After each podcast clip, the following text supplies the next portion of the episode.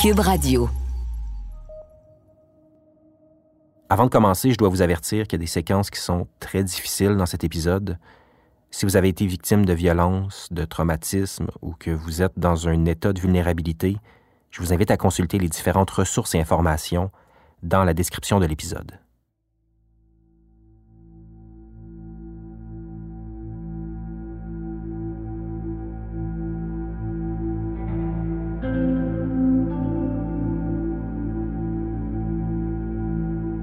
Là, maintenant, j'ai vu c'était où là, le, meurtre de Catherine Davio. Là, je ne pourrais plus jamais passer devant, devant cette maison-là sans y penser. Ça, vient de créer un petit trauma dans mon, mon rapport à mon petit quartier cocon douillet.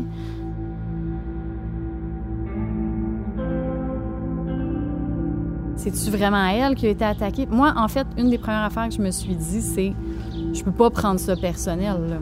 J'ai eu le malheur d'être le chevreuil qui passe devant l'objectif du chasseur, tu sais. C'est comme ça que je le vois, là. Je passais par là, puis, euh, tu sais... Sauf que moi, je vais, je vais jamais penser que c'est... C'est pas ma personne qui a été attaquée, c'est... C'est moi comme femme, puis c'est toutes les femmes qui ont été attaquées à travers moi aussi, tu sais.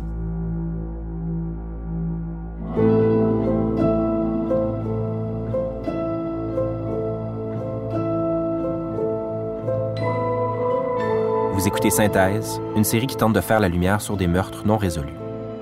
La troisième saison, le cas Catherine Davio.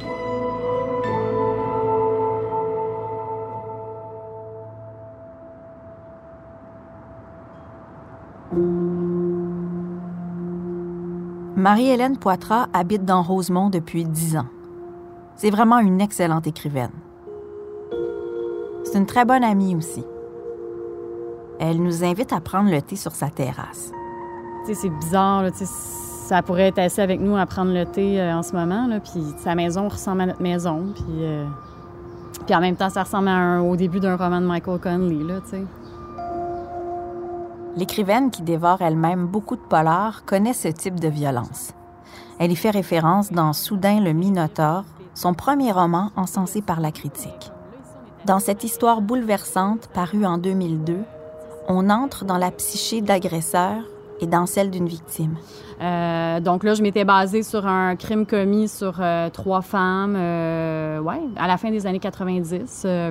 je me suis inspirée de ce crime-là, puis que j'ai, je me suis sentie proche des, des victimes parce que c'était des filles de mon âge qui allaient à l'université comme moi, puis j'ai, voulu entrer dans leur tête, mais aussi de, de faire le, même exercice avec un personnage masculin qui serait aux antipodes de moi, c'est-à-dire un, homme euh, agresseur, psychopathe. Euh, puis ça, évidemment, j'ai fait beaucoup, beaucoup de recherches. Euh, mais on lui raconte l'histoire de Catherine Davio et on veut savoir ce qu'elle en pense. Non seulement par rapport au profil de l'assassin, mais aussi en lien avec l'histoire de Soudain le Minotaure, qui fait penser à celle de Catherine. Il y a un parallèle évident à faire pour moi, tu sais, il y a beaucoup de gars en colère, les euh, incels, les célibataires involontaires, là. Euh, tu sais, les, angry white guys dans leur, euh, leur SUV, puis on parle souvent de la colère des femmes, là, mais on peut parler aussi de la colère des gars, là.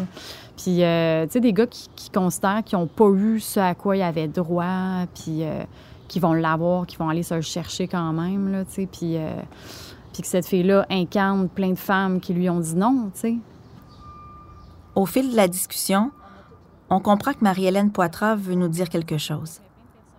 Elle revient sur une des raisons qui l'a poussée à écrire Soudain le Minotaure, le premier de ses huit livres qu'elle a écrit à 26 ans, l'âge de Catherine. sais, dans le fond, le fait divers, c'est à moi qui est arrivé. Là.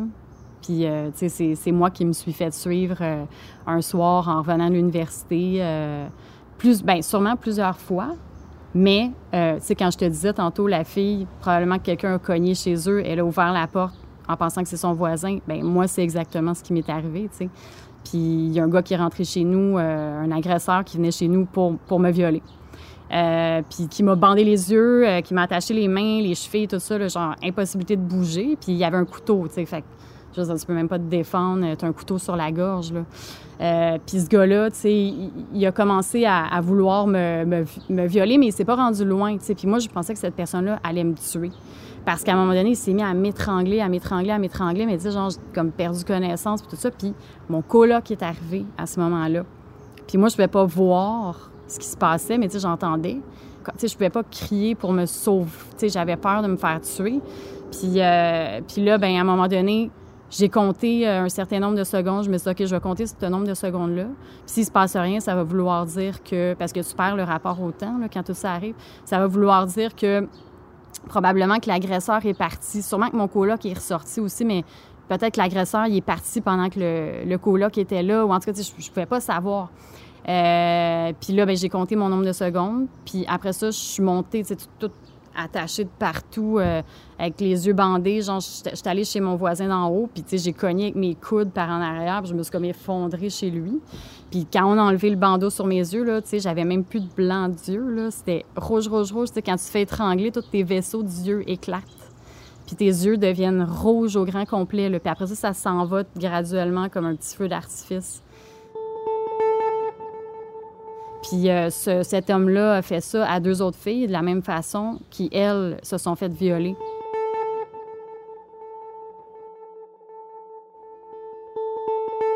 Maud et moi, on est complètement déstabilisés. Cette révélation-là a l'effet d'une bombe. On n'en revient pas.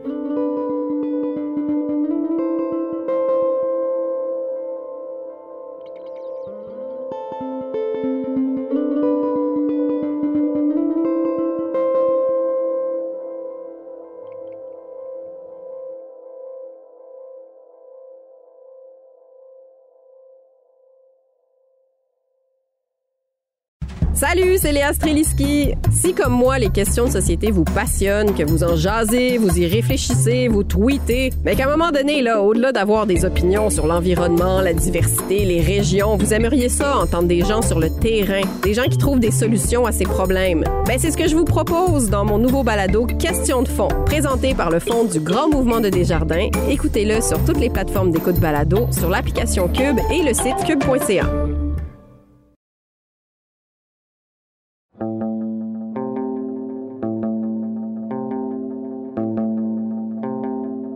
un féminicide. Dans sa définition la plus large, ce terme-là englobe tout meurtre de femmes et de filles commis en grande partie par des hommes. Il est entré pour la première fois dans le Petit Robert en 2015. Pendant des siècles, il a aussi été occulté par les termes crime passionnel ou drame conjugal, qui donnent l'impression de dédouaner les criminels. Bonjour, je m'appelle Sandrine Ricci. Je suis sociologue, candidate au doctorat en sociologie et études féministes à l'UCAM et chargée de cours. Et je suis affiliée à la chaire de recherche sur les violences sexistes et sexuelles en milieu d'enseignement supérieur. Ces propos ajoutent une dimension au discours qu'on entend habituellement sur les violences faites aux femmes. Ce que ça, ça soulève plusieurs aspects du problème. Ça veut euh, rendre compte du caractère politique en premier lieu de ces phénomènes-là. C'est-à-dire que c'est des phénomènes qui traduisent des rapports de pouvoir. Ce n'est pas des, des, événements qui sont de l'ordre privé. Ça interpelle des rapports de pouvoir, des dimensions, des enjeux collectifs. Euh, On parle de rapports de pouvoir. Ça, ça veut dire que ça va au-delà de ce qui se passe chez nous. Le problème est encore plus grand. Il est structurel, systémique. Les féminicides, c'est politique. Sandrine Ritchie, elle non plus, ne se souvenait pas de l'histoire de Catherine. Et pourquoi je m'en suis pas rappelée euh, spontanément non plus? C'est parce qu'elles sont en même temps pas rares. Il y a des meurtres de femmes euh, chaque mois. Il y en a euh, non seulement au Québec, à Montréal, il y en a partout dans le monde. Et ces nouvelles nous parviennent. Et avec conséquence, parfois, non seulement qu'on n'arrive pas à retenir toute cette information au niveau cognitif, mais aussi qu'on a une sensibilité peut-être euh, émoussée, qu'on en vient à banaliser tout ça, tellement ça arrive souvent. Comme les aboiements des chiens. pas drôle, on rit, mais c'est pas drôle. Ben, il faut rire, hein, sinon on s'en sort pas, je veux dire. Quand je vais reconduire des amis chez elle après une sortie en soirée, J'attends toujours qu'elle soit rentrée avant de quitter. C'est une vieille habitude. Véro Duchesne aussi attendait que Catherine referme sa porte avant de partir. Ça m'a toujours frappé de me dire, toutes les fois que j'ai pris le temps d'attendre qu'elle soit rentrée dans la maison, que la porte était barrée, que tout était correct avant que je parte, tu sais, l'auto. Puis des fois, je le faisais quasiment par euh, principe, là, parce que je me disais, ben voyons, il n'y a rien qui va arriver entre le moment qu'elle sort de mon auto puis qu'elle va rentrer dans sa maison, là, on s'entend. Puis en plus, on est à Montréal. Moi, j'ai habité euh, dans aux États-Unis, où est-ce que c'est complètement une autre culture, les quartiers, des fois, aux États-Unis, là, je me sentais pas toujours super à l'aise ou en confiance. Puis Montréal, jamais, tu sais, je me promenais à 2-3 heures du matin, jamais je m'étais sentie pas en sécurité à Montréal. Puis le fait que ça soit arrivé à elle, je me dis, mon Dieu, c'est comme... Je sais pas, c'est tellement spécial.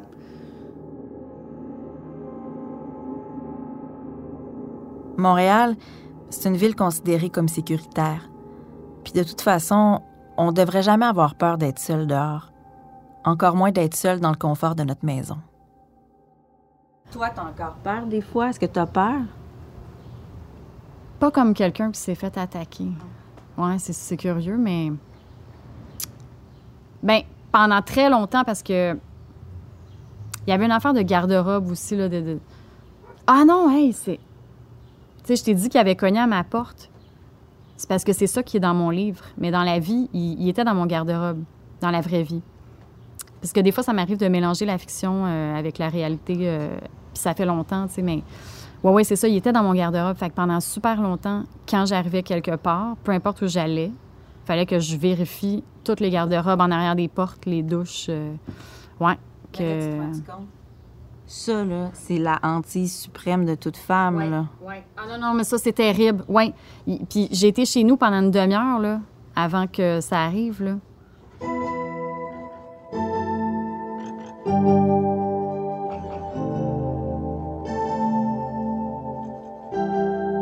L'histoire de Marie-Hélène et celle de Catherine sont assez similaires. Est-ce que ça aurait pu être ça? Que l'agresseur l'ait suivi à plusieurs reprises? Qu'il se soit caché dans son garde-robe pour attendre son retour du travail? Cette peur-là nous suit partout. On dirait que chez les femmes, c'est un sentiment, un effroi qui est inné. Mais là, je vais euh, déjà me porter euh, en faux contre ce terme inné. Il n'a absolument rien d'inné. Il est complètement construit.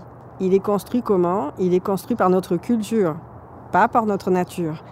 Alors, la socialisation des filles, l'éducation qu'on retient, les choses qu'on nous inculque. Euh, Virginie Despentes, elle parle de l'art de la servilité. Cet art de la servilité, il nous est enseigné et, euh, en fait, il est euh, évidemment, il pose problème de multiples manières, mais il est aussi dangereux. C'est dangereux cette, cette éducation qu'on donne aux filles, qui les invite à, à, à avoir peur de la sphère publique, qui, les invite à avoir peur des espaces communs, de la rue, euh, du euh, stationnement, euh, de tous les endroits qui favorisent leur mobilité en fait. On devrait nous enseigner à avoir peur et à avoir des drapeaux rouges qui s'élèvent dans des situations qui concernent la famille, le couple, où se déroule véritablement la violence. Donc, Ça revient au mythe de l'agresseur, l'inconnu de ruelle. La psychiatre Marie-Ève Coton nous en parlait dans l'épisode 4. Au fond, les agresseurs sont partout et souvent très près de nous. La violence, elle peut être conçue comme un, comme un exercice euh, du pouvoir, mais aussi une volonté de contrôler socialement les femmes pour les amener à se comporter de telle ou telle manière. Donc, euh, de les amener à avoir peur de, sortir de chez elles. Disons que c'est euh, une façon de nous, de nous garder à la maison pour y accomplir les tâches domestiques peut-être. Toutes les recherches, ou presque, qui portent sur la violence et la violence faite aux femmes euh, reviennent à l'éducation. Alors, pour moi, le, grand mystère, en même temps que la grande indignation, c'est pourquoi ça n'est pas plus important dans les politiques publiques.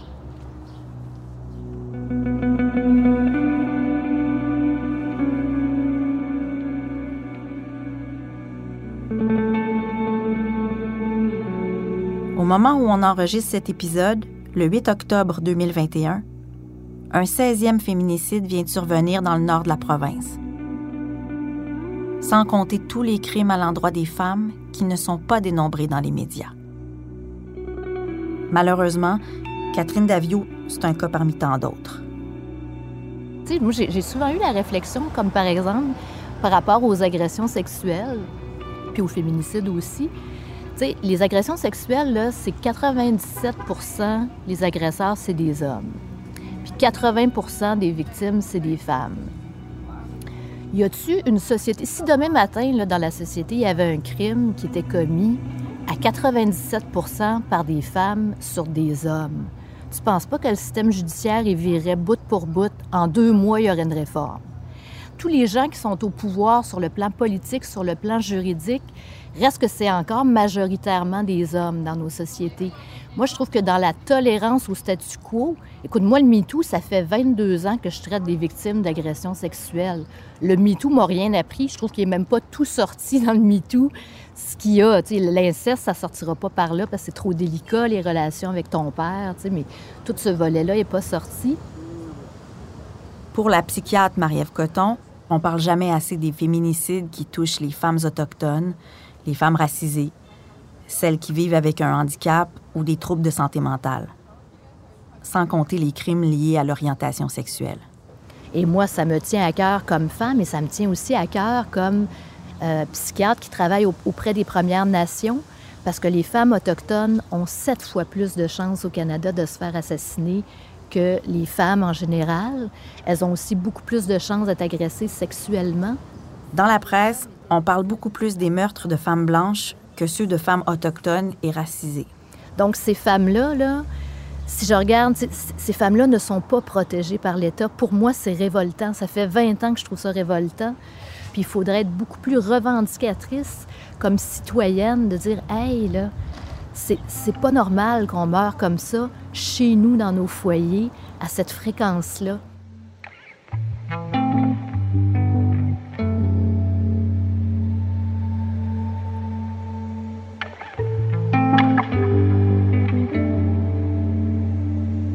Quand c'est arrivé, cet événement-là, j'ai entendu une histoire justement d'un meurtre. Puis euh, l'histoire n'était pas résolue. C'est dix ans plus tard que ça a été résolu parce qu'il y a quelqu'un qui a essayé de vendre une bague dans un bar quelconque. Puis la bague appartenait à la personne qui a été tuée dix ans avant. Mais c'est tellement une bague particulière que c'est la bague qui a ramené, dans le fond, qui a fait en sorte qu'ils ont trouvé, qu'ils ont résolu le meurtre. Puis quand j'ai entendu ça à ce moment-là, J'étais tellement découragée parce que je me dis, mon Dieu, ça va peut-être prendre dix ans avant que ça se résolue. Mais aujourd'hui, quand je pense à cet événement-là, je me dis, ben il y a encore des chances que ça, que ça soit résolu un jour parce que tu ne sais pas quel concours d'événements qui va faire en sorte. Tu sais, je vous vois ici, que vous faites un reportage sur ça. Je sais que les gens euh, en parlent encore. Je sais que le, le SPVM travaille encore sur le cas. Donc, je me dis, c'est pas mis dans les oubliettes. Donc, je me dis qu'un jour, oui, on va certainement, euh, je l'espère du moins, euh, être en mesure de, de trouver la personne.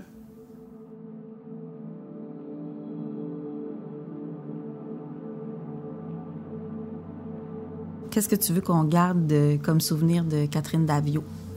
Que c'était vraiment une personne qui était lumineuse, qui avait le don de faire sentir chacune des personnes qu'elle côtoyait spéciale. Elle reconnaissait le particulier en tout le monde. Euh, puis dans le fond, c'est ça, que c'est complètement injuste ce qui lui est arrivé. Je pense vraiment qu'elle serait très contente que 12 ans plus tard, elle puisse encore faire partie d'un projet de société parce qu'elle était vraiment quelqu'un de super impliqué puis euh, très mobilisé. C'est ça que tu nous as accordé ton, ton go pour qu'on vienne te voir, j'imagine, parce que tu sais qu'elle, euh, c'est une militante comme nous, puis elle, elle, serait embarquée, elle se serait donnée là-dedans. Oui, exactement. Ça, puis parce que j'ai toujours espoir que à travers rejoindre un autre public qui écoute des balados, peut-être quelqu'un a entendu quelque chose, et euh, puis qui va avoir des nouveaux renseignements qui vont arriver à la police aussi. Mais plus que ça, parce que ça, c'est sûr qu'un jour, ça va arriver, mais ça fait déjà 12 ans. On n'a pas l'espoir de que ça se règle rapidement. Mais si au moins, à travers ça, on peut faire avancer un petit peu un projet de société où on protège plus nos filles, ben ça va déjà être ça de gagner.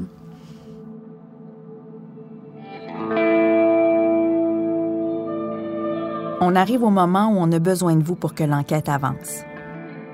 Pour aider les enquêtrices et enquêteurs, mais surtout pour la famille et les amis de Catherine Davio. Beaucoup de gens semblent bien connaître le quartier Rosemont, la rue Masson et les avenues avoisinantes.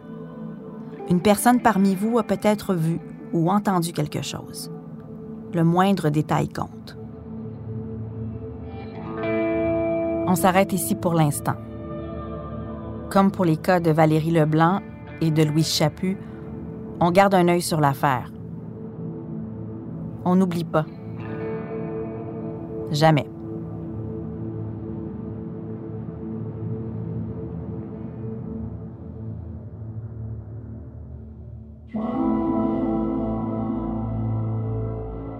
Synthèse est une série produite par Transistor Media en collaboration avec Cube Radio. À la réalisation, Maude Pétel-Légaré. Journaliste et animatrice, Claudia Larochelle. Montage, mixage et conception sonore, François Larivière. À la recherche, Claire Thévenin.